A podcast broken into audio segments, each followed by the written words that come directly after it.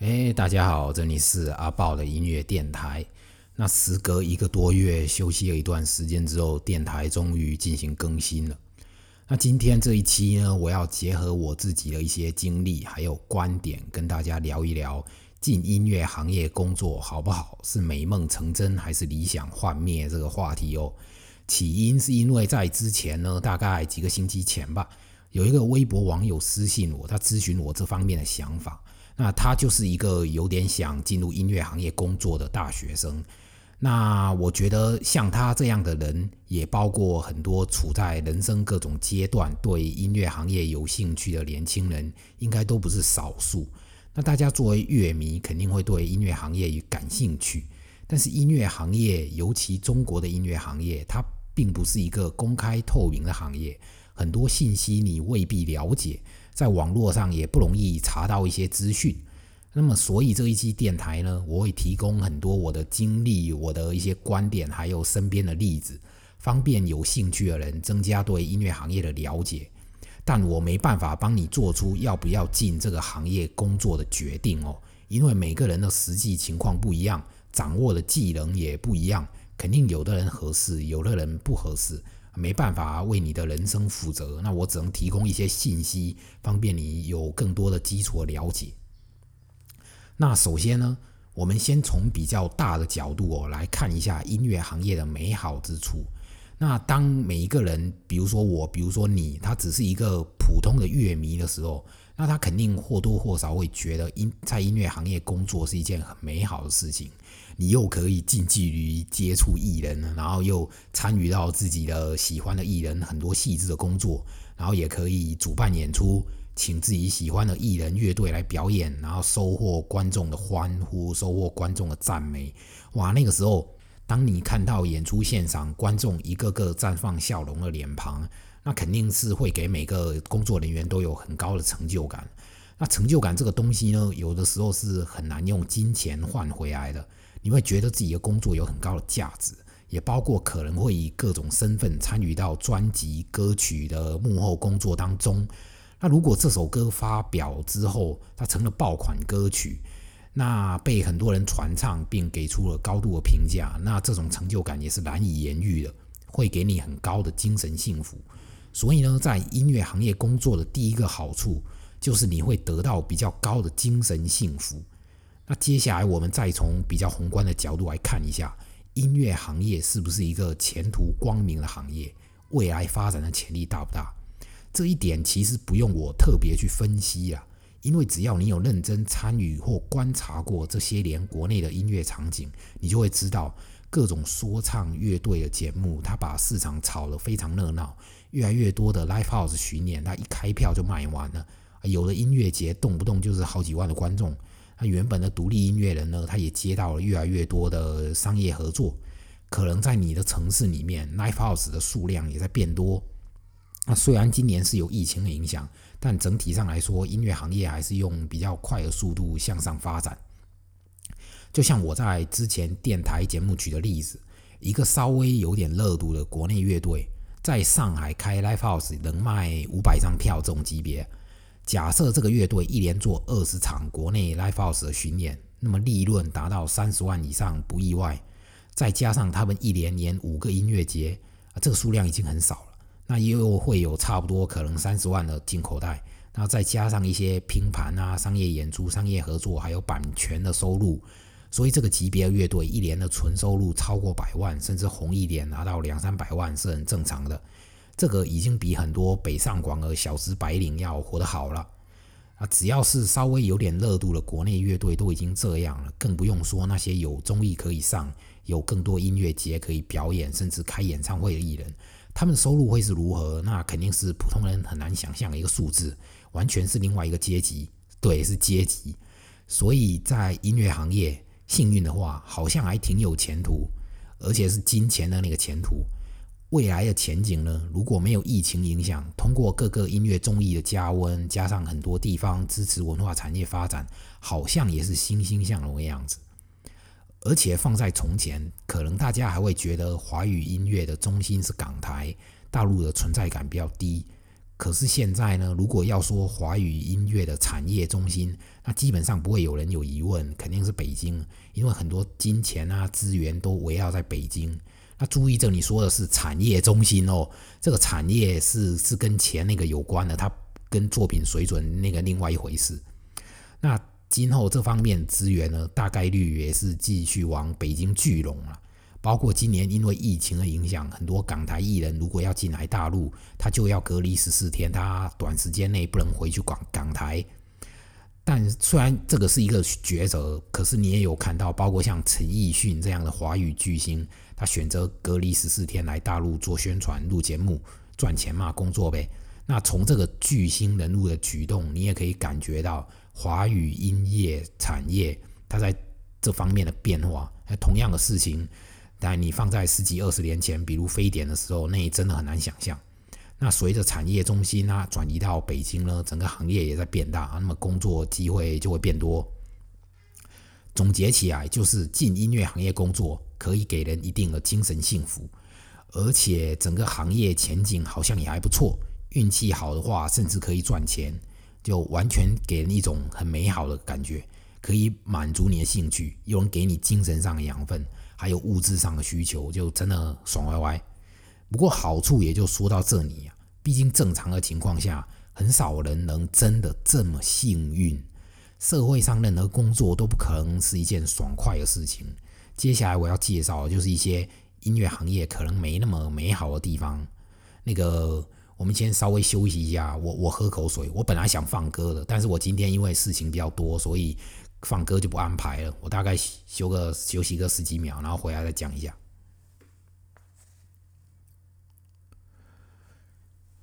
那接下来这一段要讲的就是理想跟现实总有差距。那国内的音乐行业还是太小了，也太新了，专业化的程度也还不够。举一个简单的例子，假如你毕业后想当律师，想进四大会计事务所，想进各种互联网公司。你在网上很容易找到一些学长学姐发的面试经验、职业发展道路介绍，只要稍微花几小时了解一下、搜索一下，你就可以有一个初步的观察到。但是音乐行业呢，你就不太容易在网上找到同样丰富的内容。首先，第一是因为音乐行业的从业人员太少了，跟什么律师、医生、房地产这种传统的相比，或者互联网这种新兴的，它无法相提并论啊。然后第二是因为国内的音乐行业它不是一个公开透明的行业，别说局外人了，即便你在行业里面，可能有些事情也需要多年的摸索或者前辈的指导，才可能有大概的了解。那甚至当你有一些资历，你能够接触到更幕后的一些事情的时候，你会发现国内的音乐产业，甚至整个文化娱乐产业，都有着大量的内幕交易、垄断处理、呃欺骗作假。各种局外人难以想象的秘密在其中。那我举一个最近的例子啊，视频网站优酷曾经的总裁阿里音乐原来的 CEO 杨伟东，因为受贿被判了七年。那根据新闻报道，他在担任优酷总裁期间，利用职务便利，非法收受贿赂款，共计人民币八百多万。这个只是判决书里面写的，有充分证据可以证明的。那我猜测，实际上。他走到他手上的数字肯定不止这八百多万了，毕竟他一个项目就可以拿到两三百万的回扣。他当总裁那么多年，手头上经手多少项目，谁知道呢？很难数清楚的。那除此之外，新闻还报道杨伟东在外面包养一个女朋友，又在女朋友身上付出多少钱等等，那这些就很八卦了。那阿里它已经是一个国内最顶尖、规模最大的互联网公司之一了。杨伟东又是一个身处高位、被无数人盯着的霸道总裁，就他这个位置真的是霸道总裁，因为全国超过他的基本上没几个人。他已经完全不愁收入了，到了他这个级别，光工资、奖金、分红，一年肯定是几百万、上千万的。结果他还要去拿那么多回扣，你可以想象哦，在他下面那些。中层的领导，还有更下面的打工人，哦，我觉得应该也不会是百分百干净。凭我的经验判断，那从这样一个总裁身上，你可以看到行业的缩影，不仅是影视行业、互联网行业有这类情况，音乐行业肯定也有。那还有一个例子，就是为什么有的乐队你觉得他们好像不是很红，却经常被一些音乐节邀请，好像曝曝光很多一样？那除了他们和音乐节主办方可能有合作关系之外，比如说摩登天空签约的乐队会上草莓，这个大家都知道了。那还有一些乐队呢，可能是因为回扣的原因哦。音乐因为音乐节一般都会有人或者部门专门负责预定艺人嘛，这些主办方你的这些工作人员他是有一定选择阵容的权利啊，也让很多音乐人必须要认识甚至讨好。这样他们才有工作机会嘛？那所以在这个过程里面，就有可能产生回扣这个东西。那比如今天某个乐队报价二十万人民币给某个音乐节，那结束之后，他可能就会拿出几万块，然后回扣给对方的对接人啊。这就只是一个例子了。当然不是所有乐队都这样，就当做参考。就行业里面的确有这样事情的存在，而且也不能算少数。那除此之外呢？我再举一个简单的例子，回扣还算正常，各行各业都有。接下来这个就稍微比回扣黑暗一点点。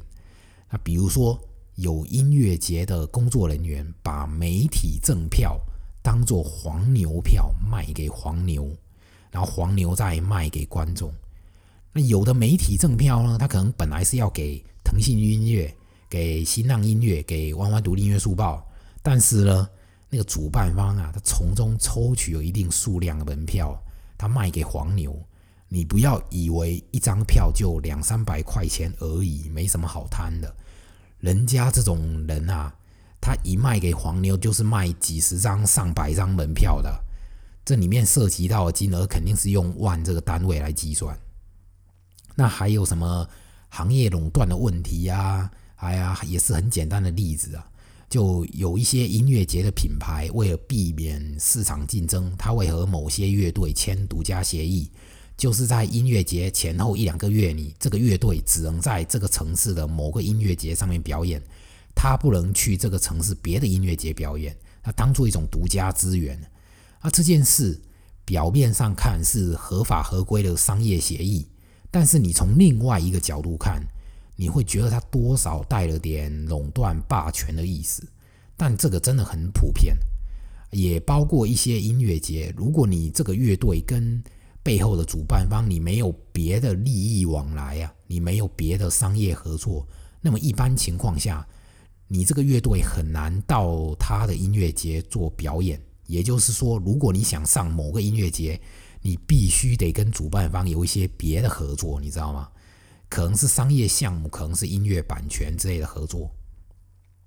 那上面都是一些很简单的例子，多了我也不方便在这里说。比如说政府资源的获得、主办方的恶性竞争、互相举报什么的，有的不太方便说。如果你是在乐迷圈子里面待的比较久，应该或多或少有听过一些这类的八卦。那我想总结的就是，国内的音乐行业存在很多浑水摸鱼的事情。它没有比别的行业高贵或者干净到哪里去，有些事情是行业人员必须要面对的。同时，在浑水摸鱼的基础上，音乐行业的行业基础也很薄弱，有些规章制度啊，可能还没被建立起来。如果你运气好，你可以遇到一个好的公司、好的团队，愿意指导你的老师；如果你运气不好，很多事情你都得自学，有的时候就跟无头苍蝇一样。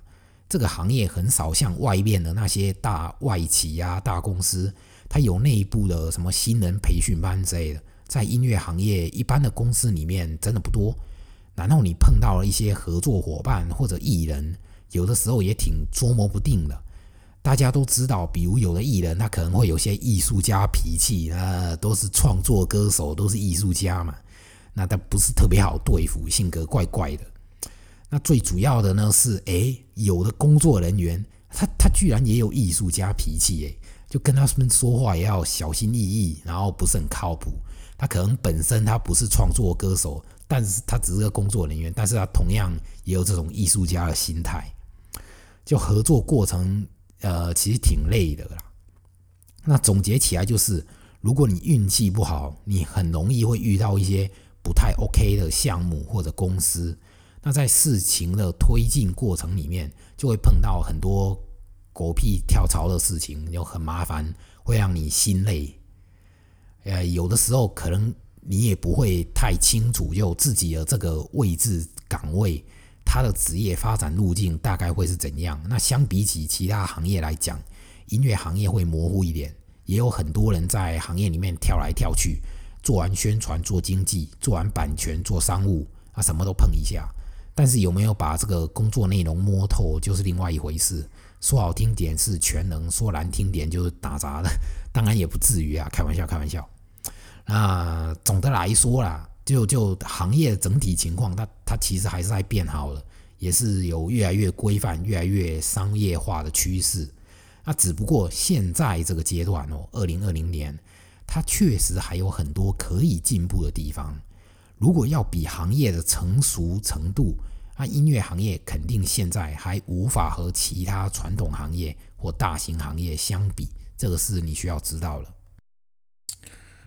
那上面讲的呢，无论是优点或缺点，都是比较宏观层面的。那接下来这一段就会实际一点，从应届生的角度出发来分析一下。当你是一个想要进音乐行业的年轻人的时候，你的工作机会在哪里？可能会到哪些平台上班？那我直接总结一下，基本上在音乐行业应届生可以就业的平台就这几个。那第一，唱片公司或音乐厂牌，那比如说是相信音乐、摩登天空、太和麦田等等。那第二就是互联网音乐平台，比如网易云、比如 QQ 音乐、酷狗音乐等等。那第三是 live house，你可以去当地的 live house 做一个宣传、新媒体小编、舞台助理等等。那第四是音乐版权公司，就现在有不少专门做音乐版权代理的公司，那这个也挺有机会的，因为现在大家版权意识越来越强。那比如有一个法国到中国发展的品牌 Believe，还有接生的派哥，还有看见音乐等等。那第五。就是一些规模比较小或者新创立的音乐厂牌、音乐人工作室，可能团队只有两三个人啊，比如旅行团这样的乐队哦，他就有自己的工作室团队，那大概四五个人这样子，那处理旅行团的各种事情。那除了这些之外，还有一些比较零散的，那比如说你擅长写公众号文章，那可能会有一些音乐类的新媒体公司需要你啊。如果你会拍照，你会摄影。那也有一些专门拍音乐节、演唱会的团队可能需要你。如果你会拍视频、剪视频，那也有一些专门做 NV、做纪录片的公司需要。那也包括在各个城市，应该也有一些当地的演唱会、音乐节主办方公司。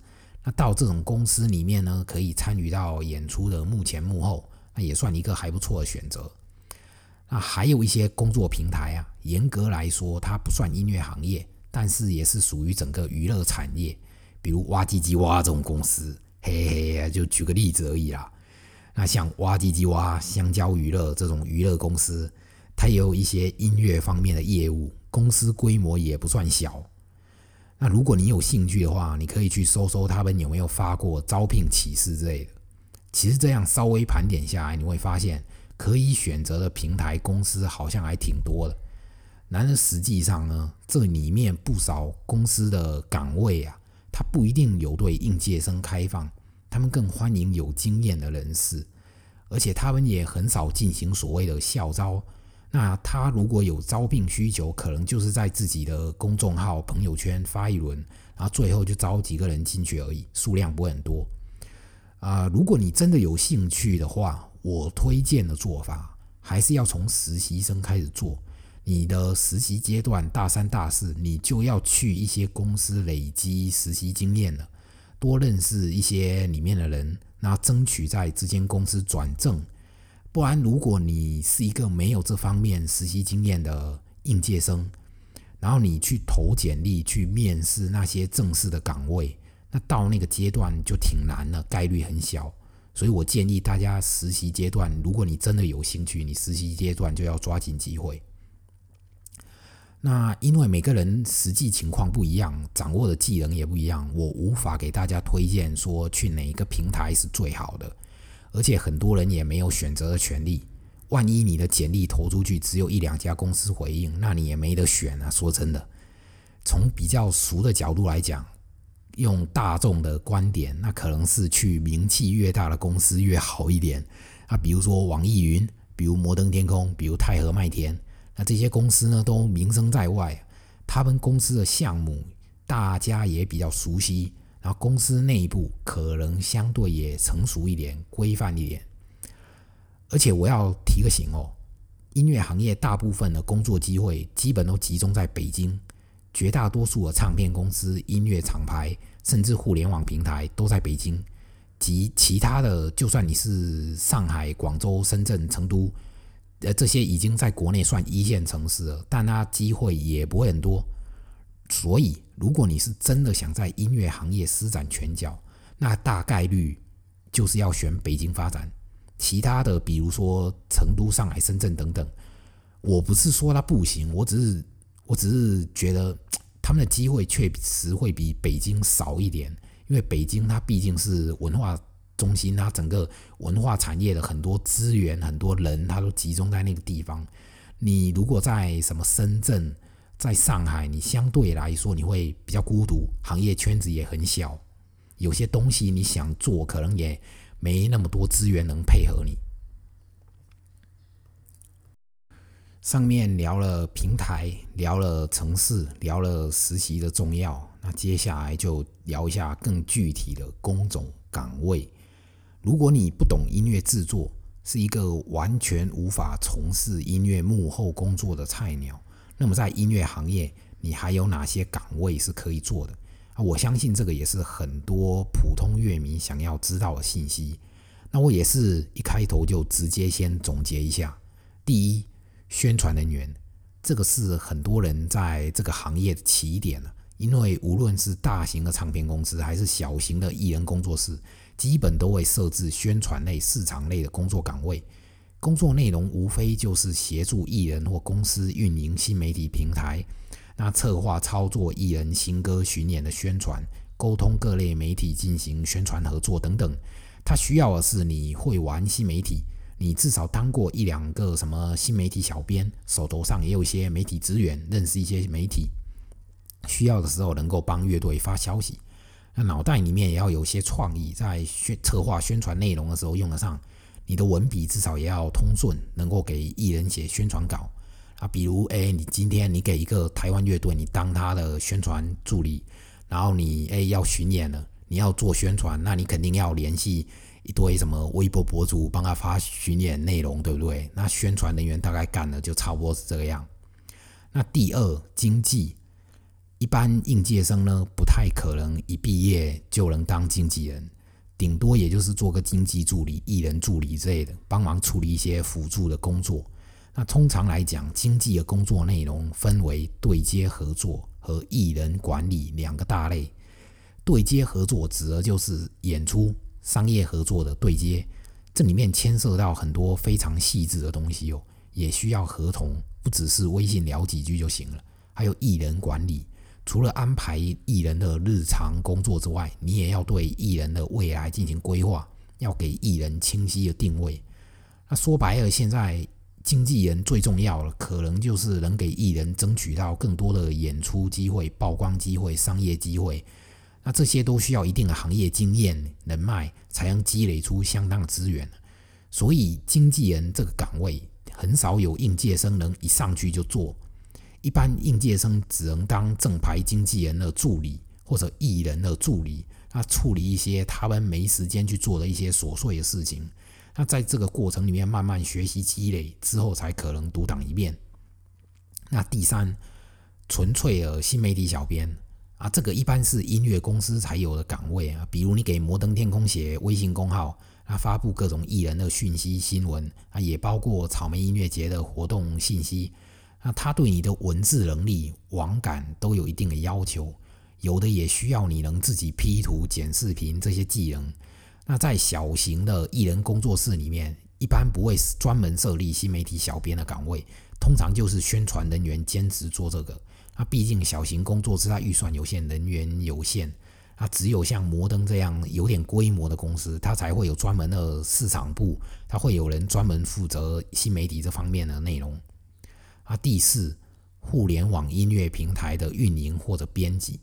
那前面三个的工作平台可能都在唱片公司艺人团队，但是音乐平台的运营编辑。这个其实算互联网行业的岗位啊，只是他们和音乐的关系也很大。你可以去 QQ 音乐、去网易云、去酷狗等等，找一个运营、编辑或者产品经理的岗位啊，这个挺不错的。他的你的工作内容呢，也就是参与一些平台上音乐专题的策划设计，也包括日常的一些运营工作。那比如说网易云自己做的硬地音乐榜，这就牵涉到要有一个团队去策划音乐榜的调性。然后去找评委，去能把控各个环节的进展。那这个的好处在于，它是互联网行业，所以它的工资可能会相对好一点。啊，讲出去可能名气也比较大。那那上面讲的都是一些比较普遍、没有太高门槛的岗位，从业人员也比较多啊，也是很多人在行业里面的起点。那比较会适合普通的应届生。那如果你是会视觉设计，你会摄影，会制作专业的视频，那就另外一回事啊。你会有专门的更适合你的岗位让你来做。还有就是，假如你有学过一点法律，那么或许可以从事版权方面的工作。即便你没学过法律，如果有人愿意带你入门的话，那么从版权方面入行，我觉得也是挺好的。虽然我不太懂这个啊，但我觉得版权工作在未来会越来越重要。假如今天有一个综艺。未经授权翻唱了你们公司乐队的歌，那这个事情要怎么处理？能拿到多少赔偿，就体现了版权的价值。还有比较技术类的岗位，比如灯光师、调音师、舞台技师等等，有的他不一定需要你多么懂音乐，只要你愿意去学习，愿意去实践，你也可以做这个工作。因为现在国内的演出市场是爆炸状态哦。Live House 演唱会都很多，需要这样大方面的人才。我有一个大学吉他社的学姐，她本来毕业后是在星巴克做一个管培生，啊，听起来好像挺厉害的，高大上，世界知名企业的管培生。那但是呢，他工作一两年后，他辞职了，我不清楚什么原因了。后来他跑去上海一间 Live House，他去跟灯光师学习，当学徒。然后后来就成为了一个专业的灯光师，已经两三年了。现在上海很多 live house 的演出都是他调灯的，有的时候他也会接活去外地的音乐节当灯光师。那像这种技术工种啊，现在就挺吃香的，而且这个是一个手艺活，就不出意外的话，就算一辈子专门做这个也会很安稳，有一种匠人的感觉。那接下来还有一个问题啊，就是去哪里寻找音乐行业的招聘信息呢？那最近的话，池斌的微博好像经常转发这类招聘启事，类似新音乐产业观察、音乐财经等等公众号，偶尔也会转发类似的内容。当然，最主要的还是各个音乐公司、乐队工作室官方的公众号、微博。你可以通过这些招聘启事，进一步了解到他们需要什么岗位的人才，工作要求大概又是如何，期待你有什么样的技能等等。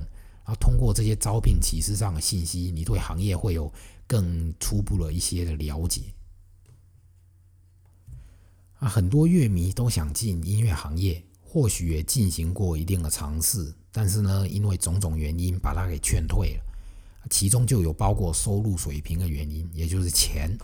网络上一直有传闻啊，说音乐行业收入不高，低于互联网行业，低于很多传统行业，这是不是真的呢？当然是真的啦！这种消息怎么可能空穴来风嘛？确实，音乐行业有一些岗位，它的起薪不高，涨工资的速度也很慢很少。我举个例子啊，我曾经有一位朋友，他在上海某家小型的互联网音乐公司工作，他那个时候也算是应届生进去的。那第一年一个月工资就五千左右，还没有年终奖哦。那等于一年的收入，他不到十万，那就在上海真的很难。你一个外地人又要租房又要自己生活，这这怎么够啊？所以他做了一年就跑掉了。一般情况下，像宣传助理、小编这样的岗位，针对应届生的起薪确实都不高，即便在上海、北京，可能也就五六千、七八千这样子。然后工作了三年、五年之后，如果你没有跳槽或者晋升到部门总监之类的职位，那么工资水平其实也很难有大程度的跃升。可能你到了二十七八岁，已经有工作几年了，但是年收入还没有二十万，或者只有二十万出头。这样的情况，如果你不靠家里，你只靠你自己，在北京、上海这样的城市买房啊等等，自然是很不容易的。像音乐行业，很多工作机会都在北京，但是这个收入水平又很难在北京生存。所以你是决定一直租房下去呢，还是说你找到一个什么男朋友、女朋友，你打算结婚、打算买房，你要家里的支持还是怎样？这些都是你到了一定人生阶段之后你要考虑的问题。那和同龄人相比，如果你有同学在互联网公司工作的话，那么工资水平肯定一个天上一个地下，很难去比较。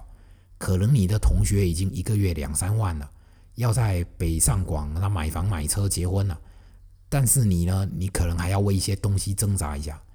我曾经见过很多实习生。他们当时都还是在学校，对音乐行业很感兴趣的大学生。啊，他通过实习工作一段时间之后，他们大概感觉到，其实音乐行业也是工作，工作它就不可能是一件爽快的事情，没有那么爽了。你还是要面对很多鸡毛蒜皮的部分，没有那么梦幻，而且工资又不具备优势，也没有多大转正的机会。那所以实习结束，他就离开了。有的后来去当了猎头，有的后来去学校当老师，有的去 B 站当运营，各种各样的都有。留在音乐行业，哪怕是广义上的娱乐产业的，都很少。因为钱的问题，确实是很多人要考虑的。尤其当你不是富二代，你一个外地人来到大城市的时候，那上面讲的是比较普遍、比较一般的情况啊，好像有点打击人。那其实呢，实际上也不是所有人都这么苦啦。音乐行业也是有一些发财的机会，或者过得还不错的收入水平。这主要得看你的公司、你的工作内容啊。像有的公司收入就还不错，项目也很多，各种奖金加起来其实挺爽的诶，跟其他行业差距就不是很大了。也有的人他私底下有副业啊，比如他有自己的厂牌，他会主办一些 live house 演出。或者他私底下给独立音乐人兼职当经纪人，帮忙处理演出对接，或者他帮其他艺人写宣传稿，那收稿费，他会用各种方式为自己增加收入。然后如果运气好，资源多的话，其实收入水平也会还不错。又或者你刚好进了一个爆红的艺人的工作室，啊，因为艺人爆红，收入暴涨，所以你的收入也跟着上升。但这些都是比较少。很考验你的运气、你的工作能力、你的公司情况，并不是行业的普遍状态啊。毕竟，实际上啊，如果你暂时还没有一个过硬的技能或者足够的经验跟能力，在收入方面是会比较挣扎。那几年过后，确实很有可能不如那些进了互联网、房地产、汽车行业的一些同龄人同学这样。这个是你要做好心理准备的。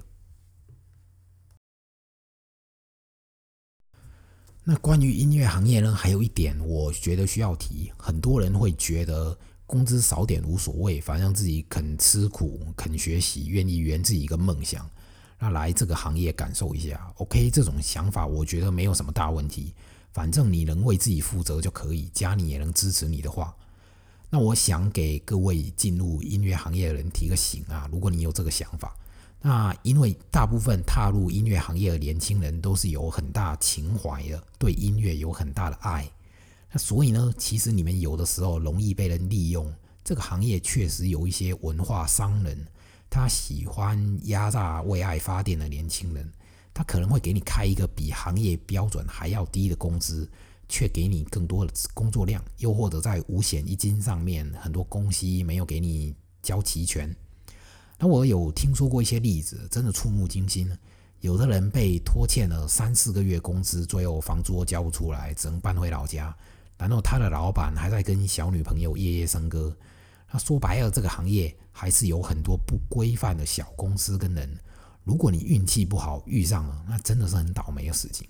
所以我真的建议大家，如果你想进音乐行业，尽量去选择一些名气比较大，或者你真的关注了好多年、比较了解情况的一些公司，也可以通过朋友之类的打听该公司的经营情况，以免遇到糟糕的事情。那关于钱的事情，很多怀有情怀的年轻人都很天真，他们可能也是小康家庭、中产家庭出来的孩子。从小不愁吃穿，对钱没什么概念，不确定自己的劳动该得到多少的工资，在面对音乐行业、娱乐行业的光环哦的时候，他们也不擅长工资上的谈判，那最后的结果可能就是少拿点，还要安慰自己有成就感、美梦成真的加分，钱少无所谓。那这个是很常见的，也确实有一些基础岗位的工资本来就不高了。但我还是希望人还是要勇敢点，为自己争取点什么。你的老板、你的公司，那真的没那么缺钱呐。他们可能一个音乐节项目从政府拿到了补助就几百万了，多给你加一两千的工资，我相信他完全 OK 的。那还有一个情况，很多时候大家也热衷于为爱发电，就导致一些合作的价格、一些规范没有理清楚。比如你今天你口头答应了某个乐队要帮他设计巡演的海报。你出了第一版之后被他们否掉了啊！他们说要另外找设计师再做，可是之后你又发现，哎，他们最终的海报好像跟你的第一版很像，那会不会这个过程里面有一些抄袭或借鉴呢？是中间有误会，还是发生了什么？那该不该维权？那这个事情是很痛苦了，因为你们也没有签合同啊，甚至只是口头答应，连微信的聊天记录都没有啊！就一个简单的例子啊，希望大家在提供自己技能帮助别人的时候。多留一份心眼，为爱发电很常见，我自己也经常为爱发电啊啊！只不过属于你的东西，你还是要争取一下的啊。有的时候也不要跟怎么当妈当爹一样，对于自己不相干的一些公司乐队过多的干关心，动不动就说我可以帮你做点什么，或者提建议，你们应该怎样怎样。就因为这种盲目的喜欢、盲目的主动，把对方的前途看得比自己还重要，这个真的没必要。浪费这个时间意义不大啦，人家赚到钱也不会分给你一毛。这个东西适度就好，不要不要太过多浪费，就成年人的实际一点吧。最后我还要提一点，这一点是我希望在我还是大学生的时候，有人能告诉我，让我清醒一点的，就是你在国内从事音乐产业、文化产业的话。你不得不面对一些来自官方的文化审查和管控，这些乱七八糟、捉摸不定的文化审查，注定会浪费你职业生涯中相当一部分的精力，也会击败你从事这个行业的热情。尤其当你是典型听独立音乐、听摇滚乐、立场比较偏自由主义的人，你在这里面会很痛苦。我举一个例子：演出报批。在国内做公开演出是需要报批的，涉及到对文化部门和公安部门的申报。每一首歌的歌词，每一个舞台屏幕的画面，都需要提前几个月给文化部门进行审查。他们可能会打回来，让你修改某些歌的歌词，或者干脆禁止你演唱某些歌。原因可能仅仅只是歌曲不够阳光，没有正能量，这些很荒谬的理由，也没有太大的标准，完全就是看审查人员的心情。但你就必须要遵守他们哦。你在这边你要演出啊，你只能修改歌词，你只能调整演出歌单，你要浪费时间在这些事情上。几乎每次巡演，你都要有一定的时间来处理这些事情，因为真的很烦很复杂。这简直就是一个世界奇观。我说真的，别的国家有的是有演出的申报，但是像我们这样细致到每一首歌的歌词都要被认真审查的，应该在全世界范围内不是很多见哦，太夸张了。而且最重要的是，你的歌词真的需要被修改，你的歌单真的会被调整。同时，审查的标准还飘不定，有的歌有时候能演出，有的歌有时候不能演出。不同城市的情况也不一定啊，有的歌这个城市能唱，下个城市就不能唱，完全搞不懂标准在哪里。我举一个简单的例子，有一支很有名的台湾乐团，他们的代表作因为歌词里面有一句“我们一起抽着烟上了天堂”这样的描述。在某次北京的演出上就不能唱这首歌了，于是他们就只能弹奏这首歌器乐的部分，然后不唱，然后观众诶自发的把歌词唱出来。这个事情很多人都知道，因为当时在微博上视频也挺火的。还有个参加过乐队的夏天的台团，那因为乐队的名字呢，在某些人眼中不吉利，不够正能量，所以他们在某个城市的报批直接就没有通过，最后他们也不能在那里演出，就各种事情很荒谬啊。当你真的进入这个行业，你就会知道这些所见所闻都是真的，太夸张了。